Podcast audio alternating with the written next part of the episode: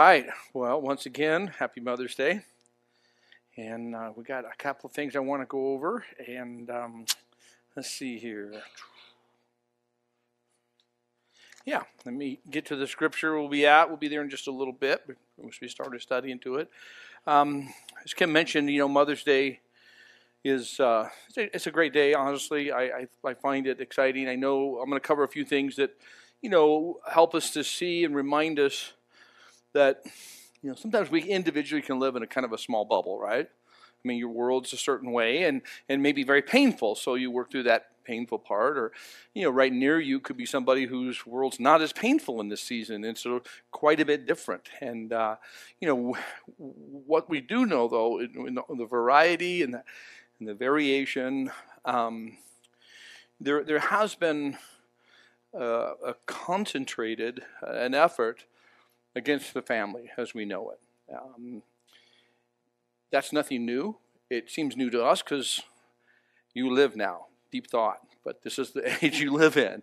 And you're seeing things unfold that are kind of disturbing. There's been an effort to divide the family since the time of creation. It's a spiritual reality. It's a part of the battle. Mankind uniquely created in God's image and likeness. And the very adversary of our souls, the one who hates God, who rebelled against God first, Satan, Lucifer, whichever name you want to reference and go by, the devil, you know, he has an agenda, an intention to destroy everything that looks like God or is in a sense related to God. We know the fall of man revealed a strategy of Satan to divide, conquer, and destroy the family unit. Can we agree on that? Because here in the deception in the garden, where God created this environment for mankind to live, but he created it so beautifully and so uniquely, and yet with a challenge, because we have the free will, the capacity to follow his instruction or not follow his instruction. And right there in the very Garden of Eden, the fall of man took place when mankind disobeyed God and got evicted functionally. And so now outside of the garden, they're now figuring out how to do life. God's still with them. God's still faithful. But we know what happened very quickly after leaving the Garden of Eden. Adam and Eve suffered when their son Cain killed his younger brother Abel. And the battle for the family has intensified in every generation since then.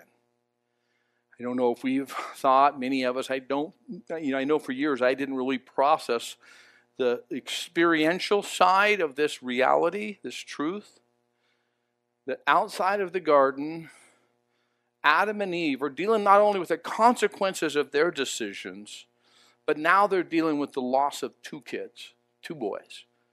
Because when Cain killed Abel, it created quite a conflict, of course. So now you have Eve functionally crying herself to sleep, processing the reality of what she's going through. But God is faithful. We see how he continued to lead them. Now, I mentioned that only because a place of origin, if you would. Mothers have a clear place in God's design for humanity. Agreed? I know we live in a time, and y'all sitting down, so we'll be okay with this, but you know, I'm an equal opportunity offender. And I mean, I'll offend the whole crew by the time I'm done today.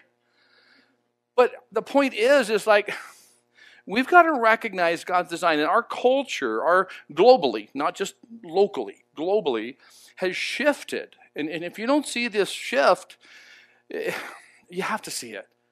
We've shifted from a balance of reasoning that considered objective reality and subjective observation. So the black and white of the facts and the reality of feeling and experience. Well, what's happened where it various times it's been more balanced, now it's not. Now it's imbalanced in regards to feeling-based society, feeling-based conclusions, feeling-based support, if you would. And we live in a time when we're being told we can be all these things that we can't be. We're told we can do all these things that literally are not beneficial, or we can't really do them. Mothers are uniquely and exclusively able to carry a child from conception to the child's moving out, which is what we call birth. They literally eat themselves out of house and home, get evicted. It's called birth. Mothers are the only ones that can deliver that child, can provide that. You're talking of hundreds and hundreds of billions of people since the Garden of Eden. Can we agree probably accurately? Every single one of them have been born from a woman. Not a single one has been born from a man. Now, why do I have to say something so obvious? Because we live in a society that has shifted to feeling based. And a somewhat of a perception that if you're nice, you're more accepting and you're tolerant and you bring in whatever someone wants to believe as long as they feel okay about it. And actually, I think it's a very mean way to do life, because you mislead people, you deceive people, you imply that you care when you don't convey truth. Do you see what I'm saying? And that's where you and I live. This is the world we're in. Parental influence shapes a personality. It forms character, it instills values. And across the world, a mother's presence and love awakens hope, calms hearts, and comforts the hurting. Now we can say, well, you know, that's true for dads too. Are you serious? I mean, let's just be realists. I know for a fact dads want to bring hope. They want to calm hearts. They want to comfort the hurting. But guys, I don't care how metro you think you are, you're just not as good as mom at it, okay? Mom is uniquely equipped with an understanding and a sense and just in a greater way. Exactly, that's my point. to bring hope, to calm a heart, to comfort the hurting. And I'm not in any way putting down men, but let's just be honest. Mom, you know, I just don't think it's that complicated. I didn't birth the child. I didn't talk to it for 9 months. You know what I mean? It's like I didn't, you know, I remember when our kids were real little, and I just like, whew, it's mom. You know, I just, and I wanted to, and I learned to embrace them, and you don't feel like you're going to crunch them when you cuddle them or whatever, and then they get bigger and bigger. But it wasn't until they're totally mobile and cruising, and you can walk them by the finger. That's where, as a dad, I felt really knit to them, like I could relate to them. And mom is the one that really would nurture them through that time. It's up to God's design. And so I want to just say that, you know, let's not get robbed or ripped off by what we know God has designed. Mother's Day is a time to remember and thank moms. You know, it's also a time for empathy, because it's a time when, you know, many women have a difficult time with Mother's Day, understandably. They've lost children. Many have not had children but longed for having children. Many have been hurt by children. And so it's not an easy, you know, flowers and coloring pages and cupcakes and happiness. It's really difficult. That's what I'm talking about. We live in different bubbles, so to speak, but we want to have a greater understanding.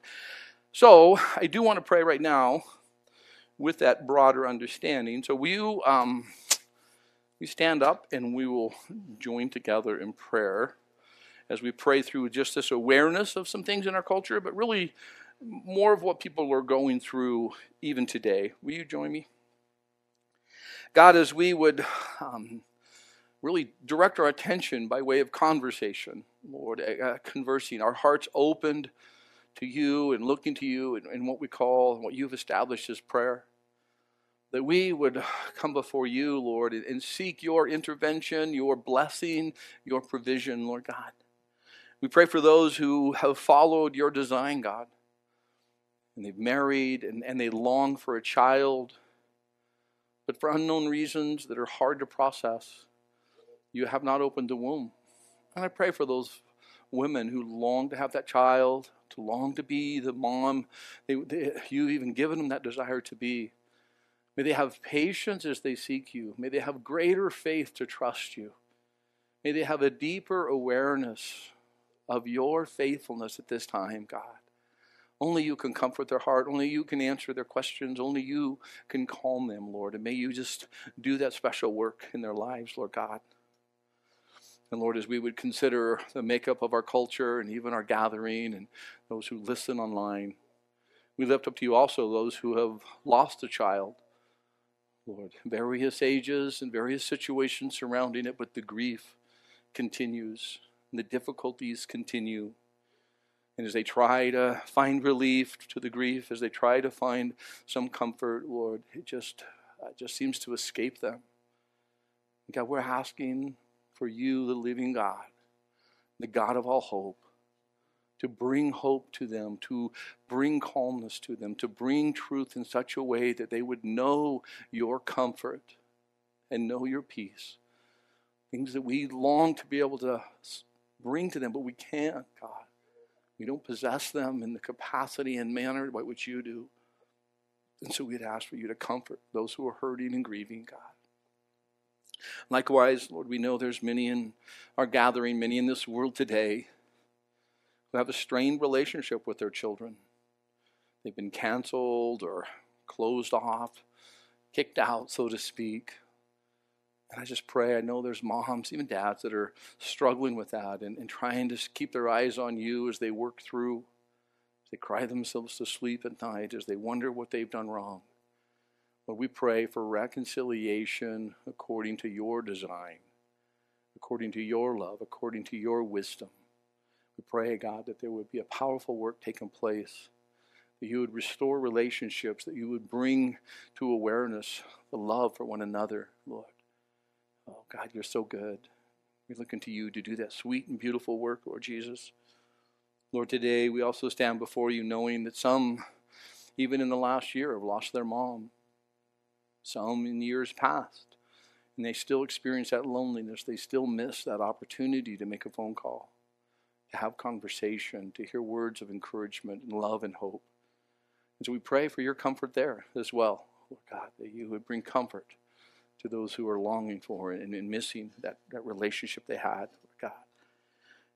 And Lord, we know also there's many, many who are experiencing your joy, who are experiencing your touch, who are able to hold their children, who are able to provide love and comfort and nurturing, and we praise you, God. May they continue to be encouraged by your faithfulness as they try to figure out how to raise your children for your glory, Lord. Bless them and continue to soften their hearts, continue to encourage them, continue to strengthen these wonderful women. Thank you, God, for your faithfulness, Lord. God, we pray that your love would be known in this world, would be manifested in such a manner that it would be evident, Lord God, that our variances and differences and seasons and subcultures and bubbles and all this that we live within, that your love would penetrate and permeate all these particular relationships, that you would be glorified, God. We thank you and we ask this in your name, Jesus. Amen. Amen. All right, well, if you'd like to have a seat, I will continue on the process of offending people. It's not my goal. If I offend you because of the method, I apologize. If the message is what torques your heart, think about why it might do that. Mother's Day. It seems that every special day, what we maybe call holidays, is under attack. I was thinking through Memorial Day, Labor Day, Thanksgiving. People are wound up about Thanksgiving like it's some white supremacist thing. Everything is just under attack, agreed? Corporations, it started a couple years ago, it continues, like Kroger, Grocery, DoorDash, Levi's, K-Jewelers, many others. Send out an email. They sent out trigger warnings prior to Mother's Day. Because what they presented to you and I, and whoever would have received their email, they presented that they were concerned about those who find Mother's Day difficult. And so guised as concern over Mother's Day difficulty, they were part of taking it one step further to diminishing the importance of motherhood. Because, I try not to be drawn into a position or, somebody else's collective opinion or whatever, but some things you can observe. Can we agree? You just kind of observe and you listen. Well, this seems like these corporations are more considerate because, you know, they know they're going to flood their recipients with their marketing, with their promotion. And they admit, we're going to flood you on Mother's Day, so we're letting you know ahead of time that we're going to do that. And we know it may be difficult to you, so you have the opportunity to opt out of our emails. Okay, I'm just thinking here.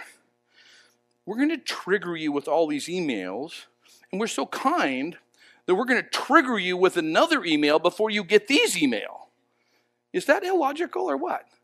Because we know this may be difficult for you, so we're going to send you a notice, which, oh, that won't be difficult? Do you see what I'm saying? I mean, I don't understand the way of thinking in this world today because I don't believe it has anything to do with kindness or compassion. I believe it's profitability and other factors that are driving it. Ultimately, we do know that there is a move, a shift, because you and I are being told, and this isn't new to you, it may be phrased in a way that may be a little different, but, you know, government schools and teachers' unions know more about how to teach children than mothers do. And if you don't believe me, just ask them, because they'll inform you. And honestly, I'm not breaking out any news. This has actually been presented and even stated and promoted. In America today, under the current administration, women are especially under covert attack. Now that I've separated the group into one group or another, the current administration, let me balance out my statement. Republicans can screw up a steel ball with a Kleenex just as well. Maybe you've never heard that, but just think about it. Why do I say that? Well, Dan, what are you trying to offend everybody? No, I just have looked. The reality is the silence and the impotence of conservatives in our political system is disgusting. It is not making sense. It is not lining up with what they say they believe. And they're quick to point the finger to the other party. It's their fault. But when you were in office, you didn't do diddly squat, which I don't know what diddly squat is. I should research that before I say it. You get it. You didn't do anything either. Now that I've got everybody ire up, we don't put our trust in the political system. Agreed? We really don't. And we want to be honest. I don't want to be drawn into a particular campaign or camp and start defending or speaking about something. You know, let me go back to my point. Women are especially under covert attack. Can I support that statement? I think I can. Women now have to share bathrooms with men.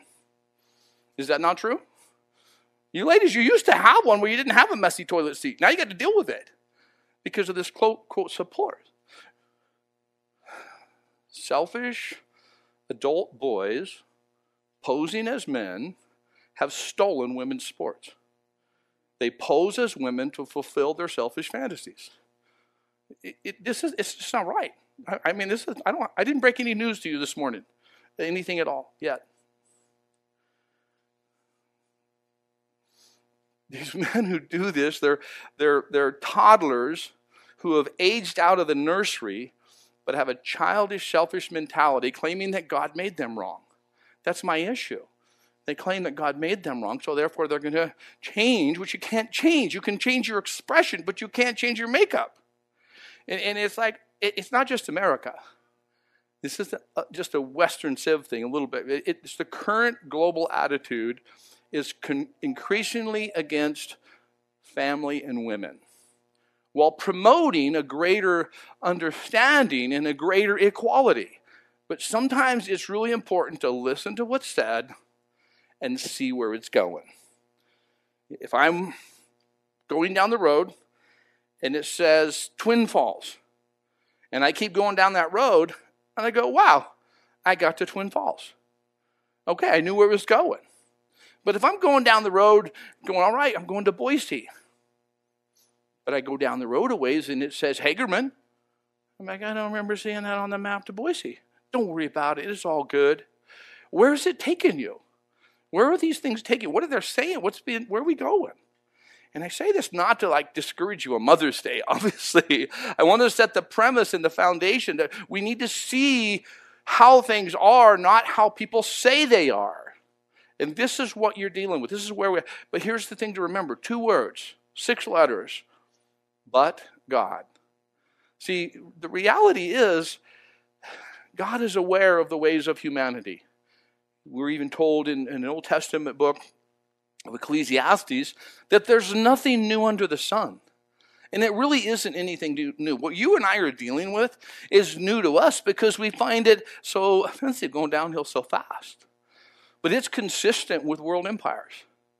Whether it's the British Empire of some years ago, a couple generations ago, the Greco-Roman Empire, and you can just work your way back.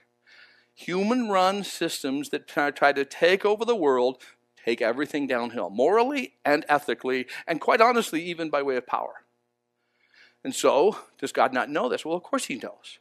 More than just aware, he's provided a solution for selfishness, for pride, for every expression of sin. I say that because, you know, we may be aware when somebody may do something that we find particularly sinful. But you have your own sin. You have your own thing that you tolerate that says okay, but according to the Word of God, it's not okay.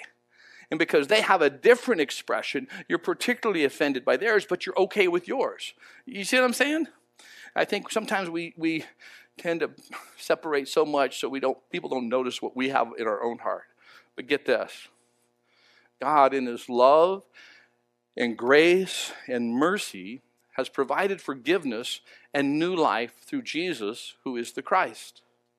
God has provided himself as a payment for our horrible selfishness. He became sin to pay our debt for sin. He didn't sin, but he paid the debt of a sinner. Jesus, miraculously conceived, born of a virgin named Mary.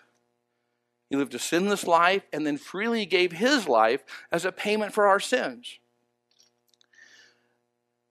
Mary, we'll look at today. Mary's the young woman, teenager actually, who was to carry in her womb the God-man, fully God and fully man, we know as Jesus. Mary is the most well-known mom in all of history. Her name is the most popular girl's name ever. What can we learn from this beautiful young woman? See, there are glimpses of godliness embedded in the Gospels that are revealed through the window of Mary's life and words. And Mary, I believe, there's two people in history, I think the two that have been the most maligned, the most misunderstood, and the most misrepresented are Jesus and Mary. Mary has been wrongfully elevated to a point of idolatry among religious organizations that claim that she's way up here. And you're going to see from our study today, if she was to come back, she'd go to those organizations and say, "Shut up. You misrepresent me." That, you know, she would totally redirect the attention to her son. Instead, there's this odd elevation, and when there's not an odd elevation to idolatry, there seems to be a strange silence, where it's like almost people don't want to talk about her, because people will perceive that you're doing this. Like, oh, wait a minute. Let's just look to the Word. Let's go to Luke chapter 1, beginning in verse 46.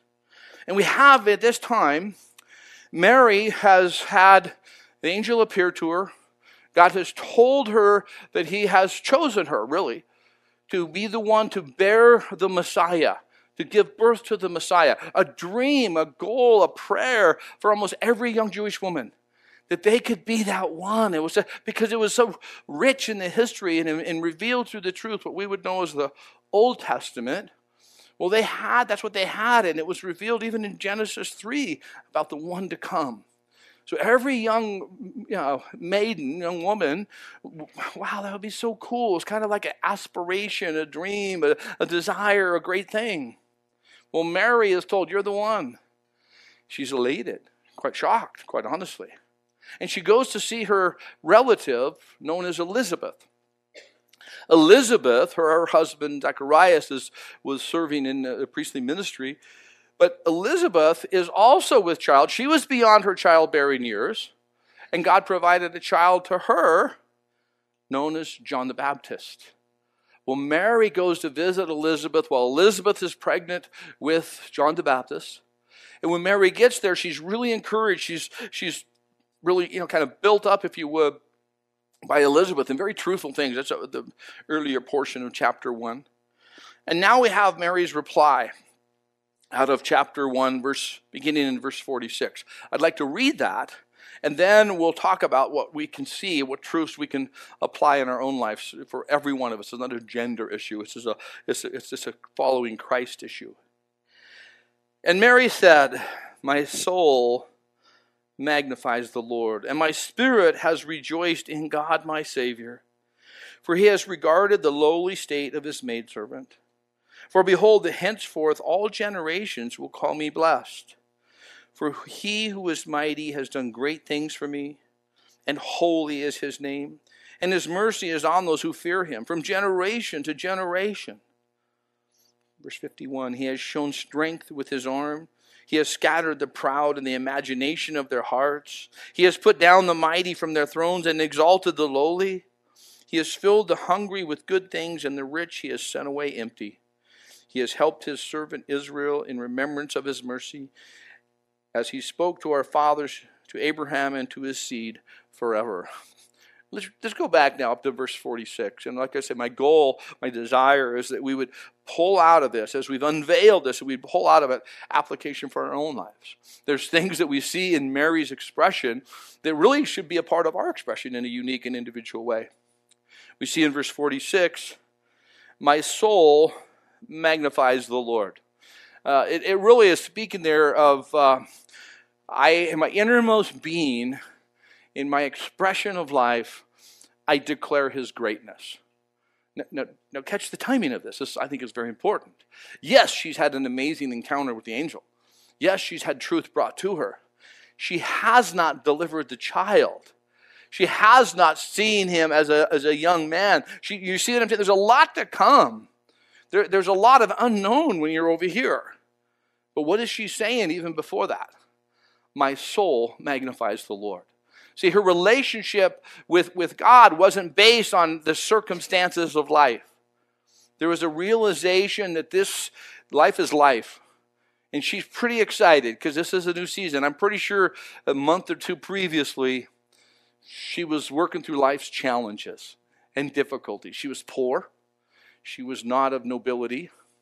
She's a person as a teenager who's going to face a lot of challenges in life. And yet we see right from the very start, my soul declares his greatness.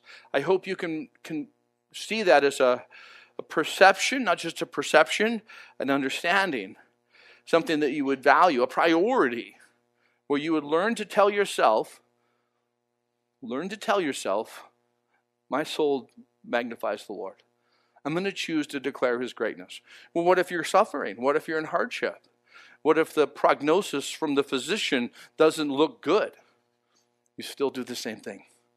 Because you're not, your relationship with God is built on his promises and not your performance and not our perception. It's so important. It's a simple thing, really. We get it, but yet learning to apply it and remind ourselves, I think there's an element of just reminding, I want to declare his greatness. Because there's times that I don't want to. Is it okay if I'm honest with you? I just think it's awkward when I lie, especially from the pulpit. So I just choose not to do that. There's times I don't want to magnify the Lord. There's times that I'm working through problems and realities that are not, I don't think they're great. I think they're painful. But I have to be honest, this too will pass. This could intensify, or this could be revealed or cleared up. I don't know which way it's going to go. But I'm still me, and he's still him. And he's not done with me yet. So I'm going to I get to choose, because it's truth.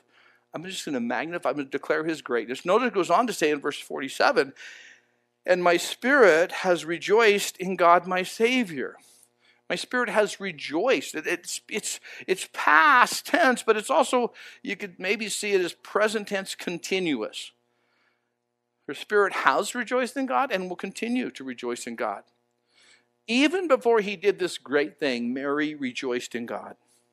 But notice also, in God my Savior, because we see the reality of humility and the truth of her relationship with God. She knew she needed a Savior. She wasn't going to live after this birth of the Christ child. She wouldn't live a sinless life as some organizations present. and try to proclaim that she just never had any problems in life, and that's why we would venerate her or elevate her. It's just not true. She knew she needed a Savior. That's why she says, I rejoice in God my Savior. Verse 48, verse 48, for he has regarded the lowly state of his maidservant. And she recognized that people call me blessed, because she knew that logically, truthfully, because she was the one that many longed to be. But notice she calls herself a maidservant. If you have maybe ASV, King James Version, I think, is one that uses the word handmaiden. So she said, I'm a maidservant, I'm a handmaiden of the Lord. And it literally just speaks of a female slave. Voluntary or involuntary. That's the position. And that's how she described herself. Don't you think that there was just, even for a moment, even though it's a short time from the time of the visit of the angel to where she's out here visiting her relative, but there's a few weeks involved. Is there a possibility that human ego could have been elevated just a bit? Is it possible that Mary, I'm the one. I'm the one. Now, she might fight that off, but that thought's going to be there. She was the one that so many longed to be. She's the one. But it was somewhat involuntary, agreed? She didn't fill out the forms ahead of time. She didn't put in a lottery ticket to be drawn. What she did was develop a relationship with the living God. And for God, in God's wisdom and for his reasoning, he selected this woman through no accolades or accomplishment of herself. He chose her to be the vessel, the instrument by which the Christ child would come into the world. I think that's amazing. And I think it's important to remind ourselves, we're called to be servants. I've been chewing on something. I'll share it. I'm still chewing on it, so it's not fully digested. But there's something that's happened in the last, I probably could expand it to maybe to 60 to 100 years in the body of Christ, in the church. I believe it's a shift that we're not noticing, but now we're starting to see the result of it. And what I believe it is, if I could summarize it, is that the church in its practices and gatherings and planning has actually trained believers, if you would, how to be served and not how to be servants. Do you see the difference? That's why many of you could validate, because I know a lot of you'll be here in Mountain Home, and you're going to continue on your journey with the military influence, and some of you have come and go. You've traveled a lot more than I have, especially in gathering and congregations. So you know that when you get various places, there's always this need for someone to help and to serve. There's always this request, always this petition. And I can't help but think it's a part of just a shift that's related to valuing organizational things versus spiritual things. But do you see the difference? Jesus said, I haven't come to be served, but to serve and to give my life as a ransom for many. Mary, we see, she's a servant. She's one who's saying, you know what? I'm the maidservant. I'm a handmaiden of the Lord. And I want you to just consider that and process that, because it's important for us. Most of the time when we get off course, we didn't notice we were going off course, agreed? If you did, you wouldn't have done it. I went off the road years ago, coming out of Montana, coming back into Idaho, and I just was too tired to be driving, but I'm a male. I don't admit those things. So I just kept driving. And when I woke up, the tires are off the right side. Now, why didn't I keep them from going there? Because I wasn't paying attention. I was dozing. I was going off the road. And, of course, I'll not even get into the details, just say I didn't wreck, but you see the point. We want to be aware. Are we willing to be led by the Lord and be servants and learn to serve? Or do we subconsciously, inadvertently, not noticing, I just want things that work for me. I want the type of music. I want the type of children's ministry. I want the type of teaching. I want the facility. All those are important things. Can we agree? They really are important. But they can't be the main thing, because now we're looking for something that works for me. I'm learning to be served as opposed to learning to serve. We have here a maidservant of the Lord. She's seen herself as that way. Continuing in verse 49, he who is mighty has done great things for me, and holy is his name. It parallels what I've already mentioned, but we'll just look at it in a different wording. He who is mighty has done great things for me. Do you realize this in your life? Can you reflect and look back and say, he who is mighty has done great things? I know this. Let me just check. I know. You have the capacity to forget things. Another one of them deep thoughts by Dan. You may not remember a few things, agreed? But get this, you will remember what's important to you. And I know that sounds humanistic and mind controlled. It's just a fact. I fish with some guys, and I hear this fish story. I've heard it for 30 years. It's the same story. I'm tired of hearing it. Oh, how they caught a bigger fish and more fish than I did. And it's not because, maybe it is. I just don't like it. My feelings hurt. But no, seriously, it's simply because it's important to them. And it was a great time for them. It wasn't the competition so much as the overall day for some reason stood out more to them. So they'll just keep bringing it forward. And they convey it. And I'm like, wow. Simple analogy or picture, but can we agree? You forgot things from last week. But you can choose the things you're going to hold on to. I say it this way. Cherish your memories, choose love. And that which we elevate, that which we reflect on and we hold on to. And here's what I believe. I'm going to forget a few things. I could actually prove it, even in the last week and month and even more. I'm going to forget a few things. But I can choose the things I want to remember. I can't choose the things I want to forget, agreed? Because in order to know if you forgot them, you have to remember them. And if you remember them, you didn't forget them. It's not complicated. So it's like, okay, I can choose to remember things, though, by elevating them. And I see this with Mary because, you know, he who is mighty has done great things for me. You see the timeline, right? She hasn't given birth. She hasn't coddled him and nurtured him and nursed him and taken care of him yet. But she's looking, he has done great things. Even before great things took place, she knew he has done great things. And I want to encourage you, go through your journey with Jesus and look back and decide and cherish those memories. And if not for posting and putting on social media, please understand it intimately and privately and leave it alone publicly. That's my own little social media. I got a little issue with social media, you might be able to tell. But nonetheless, do you see why I say that? So many people are quick to express to someone else but not experience in a depth to themselves. It's much better to hold it and develop and let it. It may be verbalized later, but Psalm 46:10 tells us to be still and know that He is God. Yes, it's a physical calmness, but it's more of a relational priority to be still and realize and know that He is God. Mary is young and poor. She's not of noble birth. She's not of high position culturally. She's faced many hard times already. She will face many more. Yet she rejoices. She recognizes God's faithfulness and closeness at a time when you know, it's so contrary. Mary had received the word, yet rejected religion. What do I mean? Well, to a Jew in that time, and even to a degree today, for those who don't believe in the Messiah or in Jesus, Jews did not believe that an individual, a commoner, one of the middle and lower class, they didn't believe that they could have a close relationship with God. I mean, yeah, a select few leaders had a season, like Moses or Abraham or Isaiah. They had their moments, but not the lower echelon of society. Jewish leaders at that time misapplied and manipulated God's word in order to rule over the people.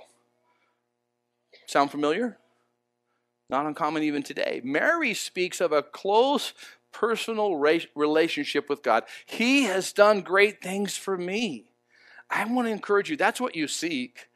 You're not looking for attendance buttons and gold stars, and you're not looking for performance stuff. Your cry of your soul, the deep, deep cry of your heart and my heart, is to have a close, deep, intimate, personal relationship with the living God.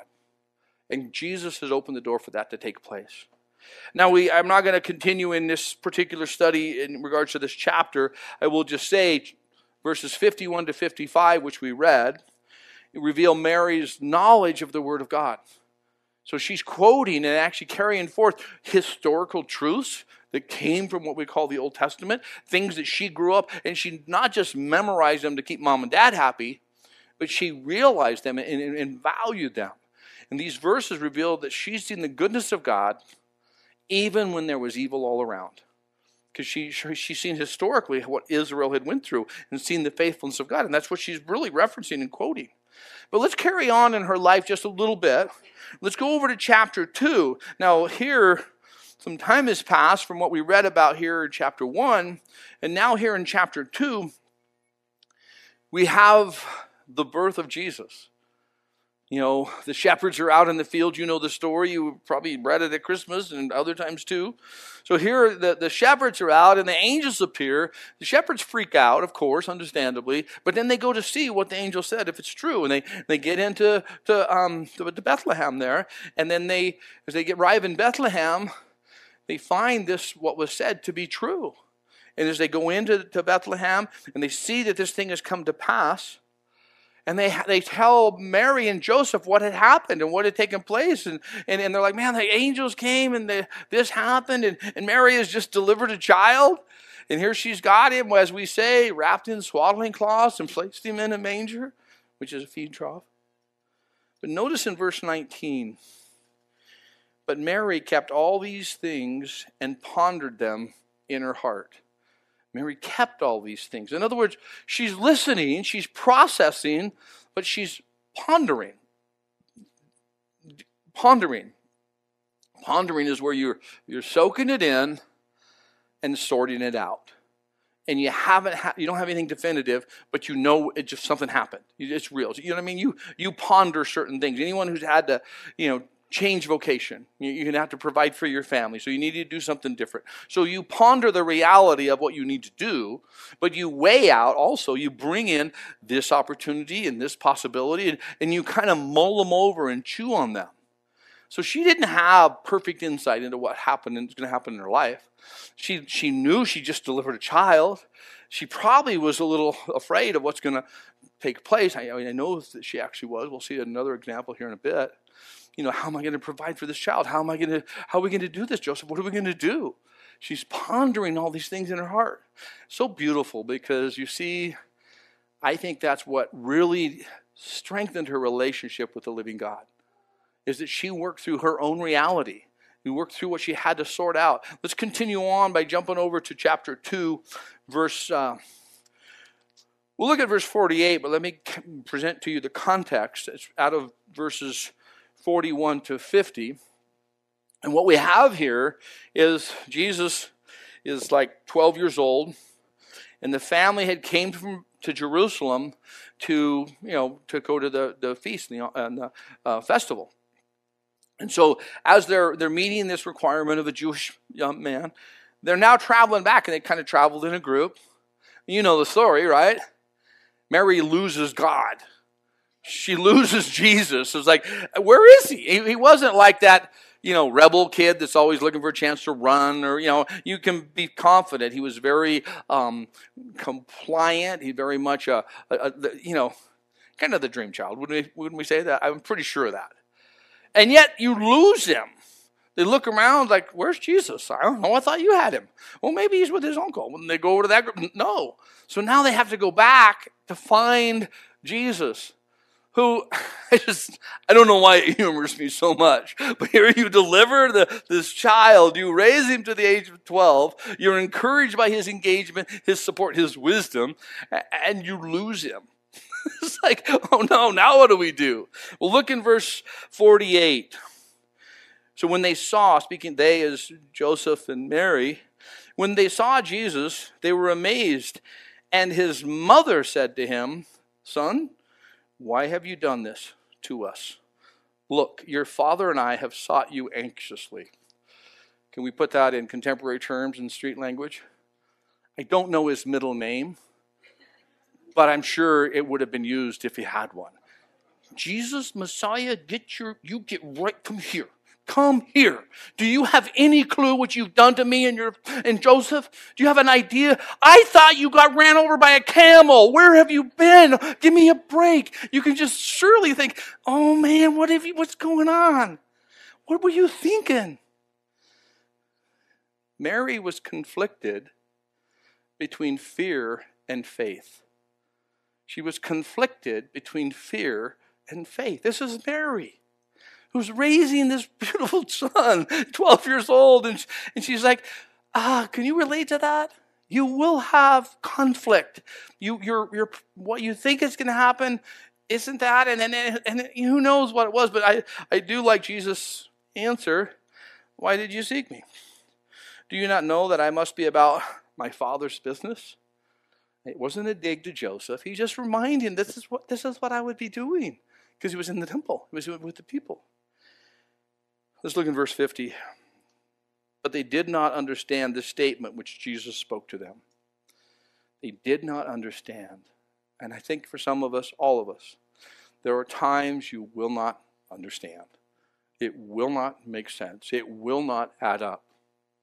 Her perception concerning God's will conflicted with God's perfect will. You know, the perceived will collided with the perfect will. And you know what happens? Perfect will always reign true even when we don't understand. Because we don't understand it, we can't reject it. We just have to realize, I don't understand. I don't understand the grief. I don't understand the loss. I don't understand the pain. I don't understand why it's this way, God. And it's almost like this. He's like, I know. Well, why don't you tell me? You won't understand. Can we accept that? I have a heart. That's one of my hardest things. I don't understand why this has happened and why this family's going through this. And oh, Lord, I don't understand. Can you explain it to me? No, Danny, I can't.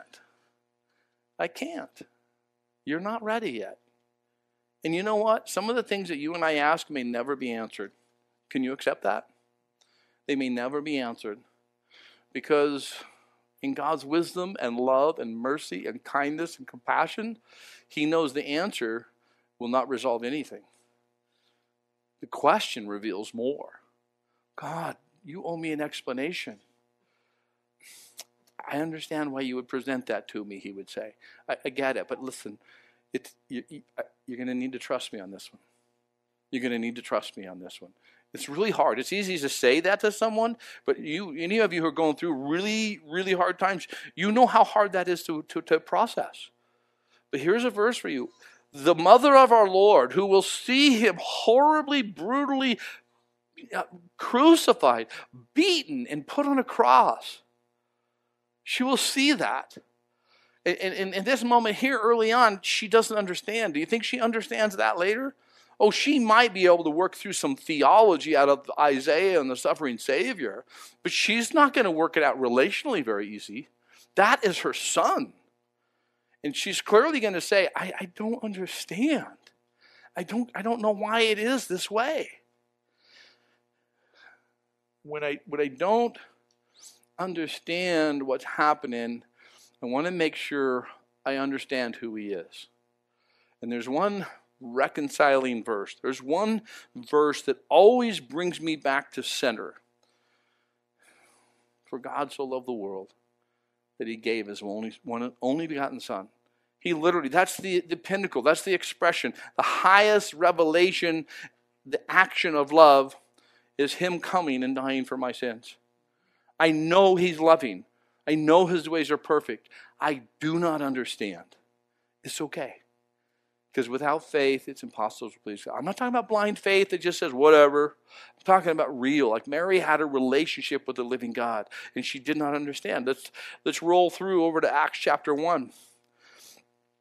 In Acts chapter 1, verse 14, interesting things have happened. From a 12-year-old boy to a 33-ish-year-old man, she's seen a lot of things.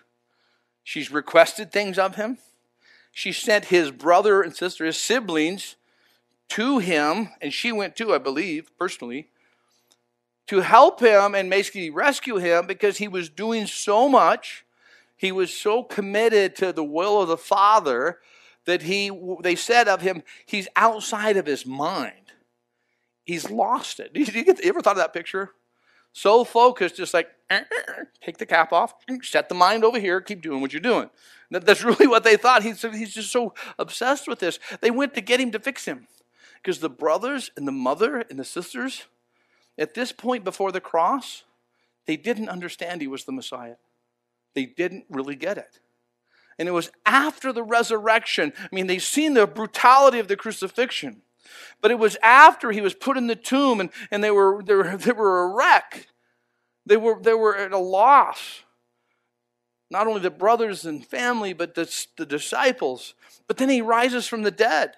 He appears to them at multiple times. He reminds them, he reveals them, he brings them to this reality. He is risen. He is alive. And then he ascends into heaven. They've seen with their eyes the physical bodily ascension of the Savior into heaven, proven that he conquered death and hell. And then before he rose to heaven, he said, listen, go to Jerusalem and wait till you're endued, you're given the power from the Father to be my witnesses. So look what happens in verse 14.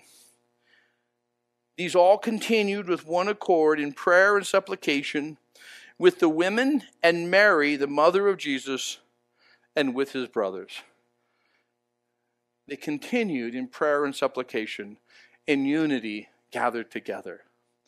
That's our reminder as we face various challenges and concern about family members and friends and close ones that just they don't understand biblical truth or they're not even born again or they're trying to work through what has been brought to them. And we're realizing, man, I don't know how to live in this world. Realize this, the early church continued in prayer in one accord. They literally continued to gather together. They had differences of personalities. They had differences of maturity. They had different strata in the strata of socioeconomic reality. You know, some had more money, some were stone broke. They gathered together in unity in prayer, believing that God, who began a good work, would be faithful to complete it. Can we agree that's a great need in our community, in the church? That we would learn to understand what are the essentials, and not get so wound up on the secondary things. Continued in prayer and supplication as they gathered together. Mary went through a lot of challenges, a lot of stress. I believe probably the greatest suffering of any person apart from Jesus. I know some moms who went through some terrible things, loss of adult children, loss of young children. There's a beautiful bond between a mother and a child, and no one will ever know that except the mother. The child might, but probably not, until that child, if the woman has a child. Do you see what I'm saying? Here's a woman who, why is she specifically mentioned in Acts 1:14? Because she continued through these life challenges and realities, because God was the same God then as he was before she even conceived. He was the same God. Why don't we stand up together? We'll have the worship team come up and lead us in a song of worship together.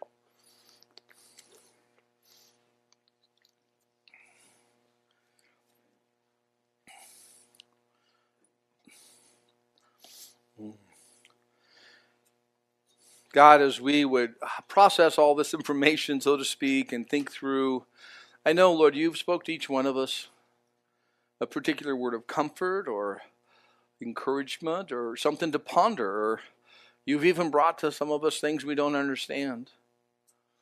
But I do pray for a greater measure of faith where that's needed. I do pray for a softness of heart where our hearts have become hardened. We didn't plan on having a hard heart. We didn't plan on becoming just stubborn or whatever it may be. But Lord, I pray that you would pour out your living water to soften hearts, that you would bring the knowledge of your love in such a way that our stubbornness would also be relieved, that you, God, would do a great work among us as your people. You know our needs individually. You know us perfectly. And so I pray, Lord, a sweet work, that we would have not just the knowledge of salvation which comes through you, Jesus, when we believe in you, put our faith in you for forgiveness and new life, say we're born again. We also believe you'll continue to nurture and teach us as your children. May you do that in a powerful way in this season of our lives, Lord God, for your glory and for our joy. We ask it in your name, Jesus. Amen.